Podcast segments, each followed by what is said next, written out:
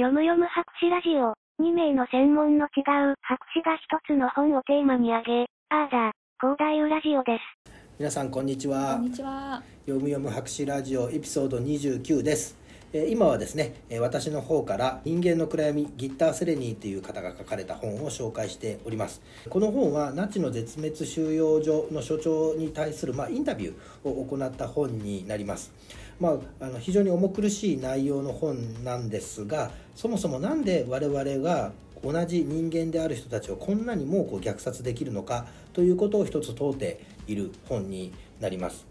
まあ、実際にそのアウシュビッツもそうですしこの本では、えー、とトレブリンカ収容所というところが舞台になっているわけですけども、えーユダヤ人っていうのが、えー500万人だったかな？600万人だったかな、えー、と殺されていくっていう状況をなぜ誰も止められなかったのか。あるいはそれを行われている最中多くの人がどんなふうなことを思ったのかっていうことについて、まあ、少し話していこうかなと思います。まあ、けこさん自身その例えば周りの人がこういう状態になっているあるいは自分自身がこういう状態になりそうだと思った時にどんなこと考えますか？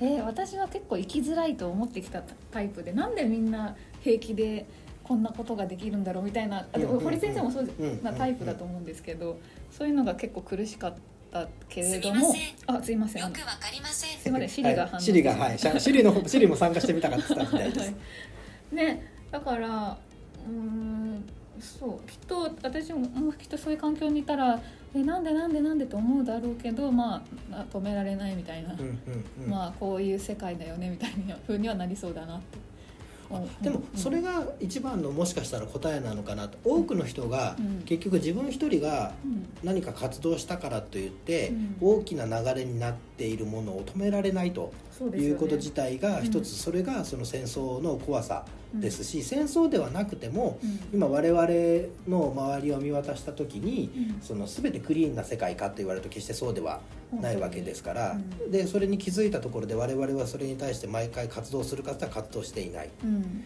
で実際多くの人は自分に降りかかってくると困るけれどもうん。他人に降りかかったものに関してはえーっとまあ興味は持つけれどもすごくそこに対して関与していくかどうかっていうのはまた別の話なんでしょうね。本当にうん思いますねいやとはいえ本当に本当にこう例えば一緒に学校で遊んでた友達がある時こう収容所に連れて行かれるとかっていうとことはもちろん連れて行かれたかあの方もそうですけど、えー、とそれを見送った方たちにもきっとトラウマって残るでしょうね。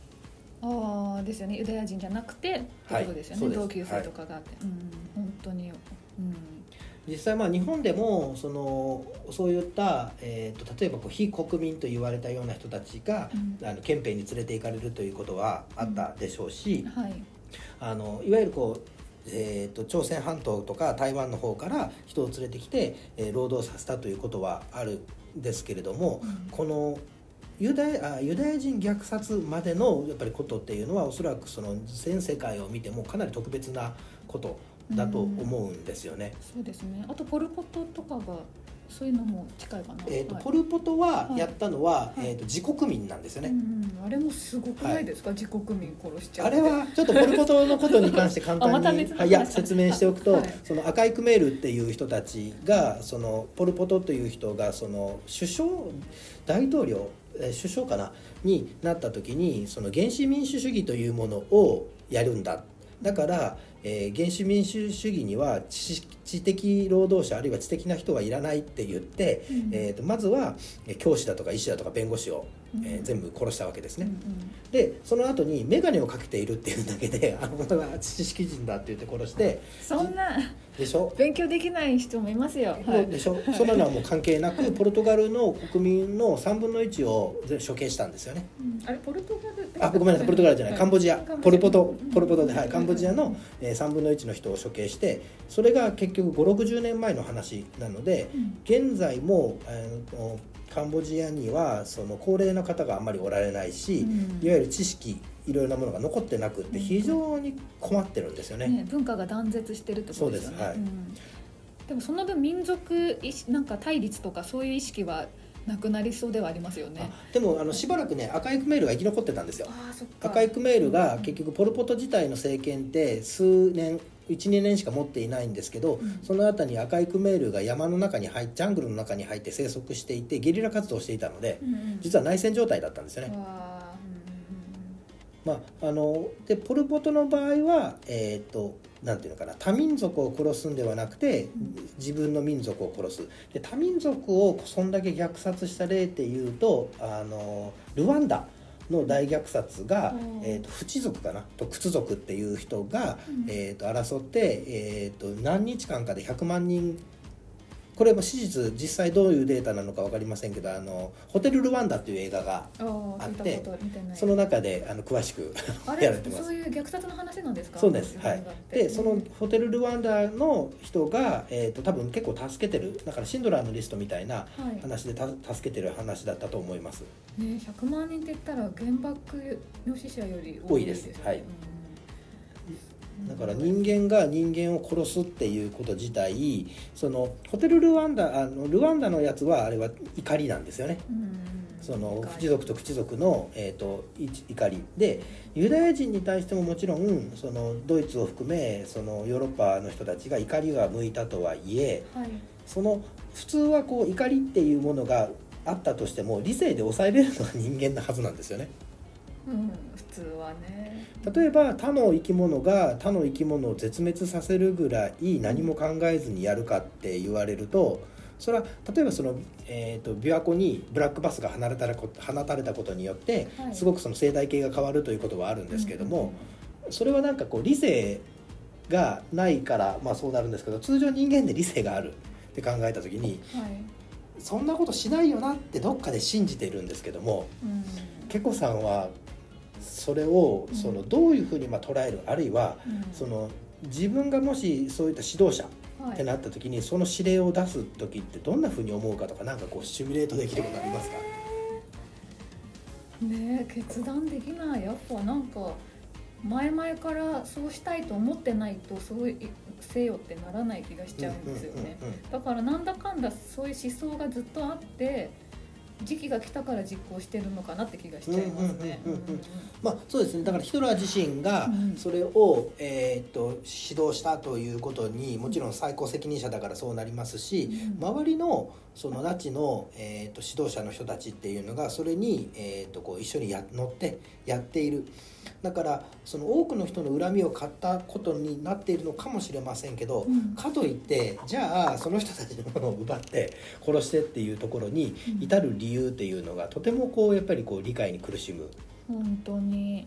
でもやっぱモラル意識みたいな道徳みたいなのを我々は子どもの頃からい習っていて戦争はいけませんみたいな思いやりは持ちましょうみたいなこと言われてきているけれどもやっぱこう中世終わって近代みたいになってくるうんと全然違うのかなみたいな、あそういうといいころが。はい。いいところですね、はい。そこがその戦争のあり方っていうのがまさにその通りで、うんえーっとさまあ、前回も少し話をしましたけどそのフランス革命を一つのきっかけにしてあるいはあのアメリカの独立戦争とかもそうなんですけどもはい。戦争っていうのは中世あるいはそれ以前の頃というのはうん王様対王様の戦争なんですね。はい。で王様の戦争っていうことは庶民はそんなに関係ないんです。で王様は誰に戦争させるかといったら、えー、と庶民を、えー、と無理やり雇って戦わせるかあとは傭兵を雇うんですね。はい、傭兵を雇うって危険が危ないみたいだな。傭兵を使うんですね。うんはい。でその傭兵に戦争させるんです。でうん。傭兵というのはお金のために戦ってるから死んじゃダメなんですよ。はい、うんということは結構逃げるらしいんですねだから昔の戦争って割と死者が少ない。あそうなんですか、はい。うんで例えば、まあ、傭兵ではないかもしれませんけども日本のすごくその大きな戦争関ヶ原の戦い、はい。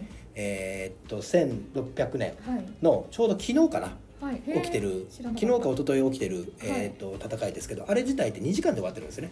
短っでしょ？短いんですよ。はい。だからおそらく死者もそこまでいないんですよね。だから負傷者はたくさんいると思いますしその今の、えー、と医療技術があったら助かった人たちって相当いるぐらいの、うんうん。まあ、2時間ぐらいのものになりました桶狭間なんかもそうですね。桶狭間も本当に1時間程度ぐらいの戦いのはずなので。そっか全員殺し合っていなくなるみたいなレベルそういう感じじゃないってそうです。だからどっかでですね突然終わるんですよ。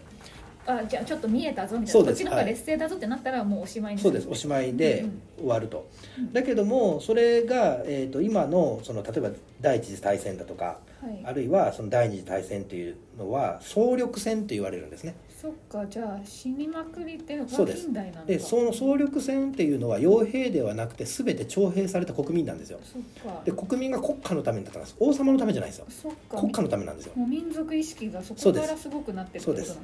うん。なのでもうと徹底的に人が死ぬんですよね。うん。憎しみもうその人が死ぬレベルが違うのとあとはその第一次大戦だとかでいうと、うん。あのやっぱり武器が変わった。うんうん。でそ爆弾のレベルも変わったりあとはその列車ができて大量輸送が兵士の大量輸送ができるようになったから長距離でも戦えるようになった。そっか例えば、えー、と100キロ先で戦争が行われてる時に100キロ先に応援しに行けって言って昔歩いてだったら3日間か4日かかってたわけですね。はい。それが数時間で行けるようになってっていうことで、うん。あの戦地が広がったんですよね。はい。そうなってくるとものすごい数死ぬ。うんはい。でえーっとですね歴史上最も人が死んでる戦争っていうのが第二次大戦なんですね。うん。で、えーっとその次が第一次大戦。うん。そしてその次がナポレオン戦争なんですけどもナポレオン戦争で死んだ数と、えーがですね大体ですねしこう300万人から400万人ぐらい。あー結構いますね。はい。うん。ナポレオン戦争長かったので。うんうんで第二次大戦で死んでるのが大体1億人ぐらいなんですよ、うんへえ1億人。はい、だから物が違うんですよ。ね亡くなってる人の数が。うん。でその中にやはりこの、えー、とドイツのあ虐殺っていうのも中に入ってきますしうんうんとんでもない数の人間が亡くなるということ自体が、まあ、それが例えばその、えー、と大量破壊兵器って言われるあの原爆あの爆弾もそうですし、はい。この毒ガスっていうものがすごく人を殺すということができたってことですね。うんうんうん。で昔のその中国史なんかを見ると中国史っていうのはすごくあの大きく書くのではい。例えばその今、まあ、キングダムなんかで有名なところで言うと、その秦の八鬼という人が、えー趙の人の10万人の首を切ったっていうおそらく10万人いないはずなんですよ。はい。だからそんなに首を切るということはなかなかできない。だけども実際に二次大戦なんかって言って兵器があの強くなると、まあ、一つの爆弾とか一つのその兵器で大量な人を殺せるようになったっていうその技術開発におけるもので人がまあ吹き飛ぶような状態になってるということもあるわけですよね。う。んうんうんうん。そっか。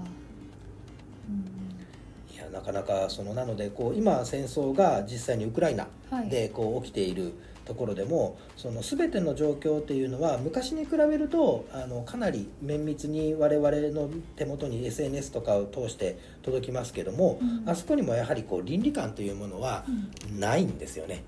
やっぱなくなっちゃうんですね。だから本来はこうベルサイユ条約とかがあって、うん。えー、と捕虜に対するルールとかあるんですね、拷問してはならないとか。はい。でおそらくそれをやってしまうと戦後賠償の時にものすごくこう負けちゃうだけれども割と、まあ、おそらくお互いに、えー、とその捕虜に対する拷問とかやったりとかしてるわけですよね。はいでその人間がそこまでやらんだろうと思うものの代表があのワグネルの、えー、とプリコジンの暗殺ですよね。えー知らないですあのワグネルっていうそのもともとロシア、えー、とプーチンの、はいえー、と料理番だった人がその後にこう特殊部隊になって、はい。プーチンのための暗殺部隊みたいになってるんですえね。ー料理人だったのにです。でプーチンの片腕的なその役割をやってて、はい。だけどもプーチンがだんだん疎ましくなったんでしょうね。で、はい。激戦地に送ってうんうん。で激戦地で戦ってたけれどすもワグネルでしょ、うん。あそれでその通りなんですよ、はい。武器は送らない。人は送らないってはい。怒って、ワグネルのプリゴジンが、はい。えー、と今度は戦う側を、えー、とクレムリンに向けたんですよ。でクレムリンまであと100キロぐらいまで近づいて、はい。最終的に手打ちにしてはい。内乱は終わったんですね、でプリゴジンのとかあるいはそのワグネルあワグネルっていうのは軍隊です、はい。ワグネルの人たちの命は、えー、とはい保証するようなことを言ったんだけども、はい。その数ヶ月後にはい。プーチンはプリゴジンを暗殺したんですよ、えー。でプリねプリゴジンが乗ってる飛行機を墜落させて怖すぎ。だから今例えば 本当にこう我々が知ら、まあ、知ってるニュースになってるから知っているところですけど誰も信用できないっていうのがやっぱり戦争。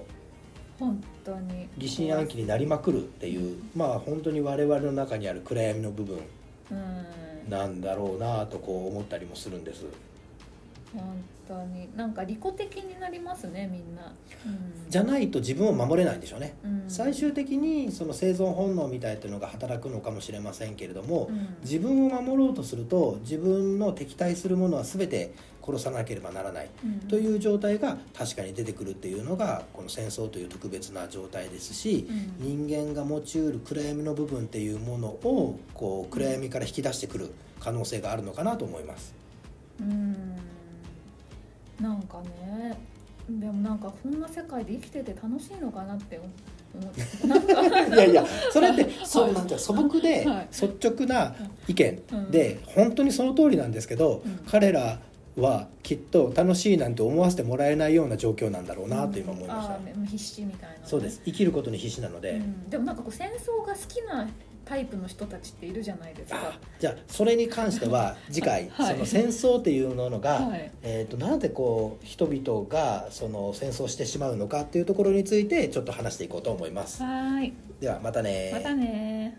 このラジオには発言者の主観が大いに含まれます。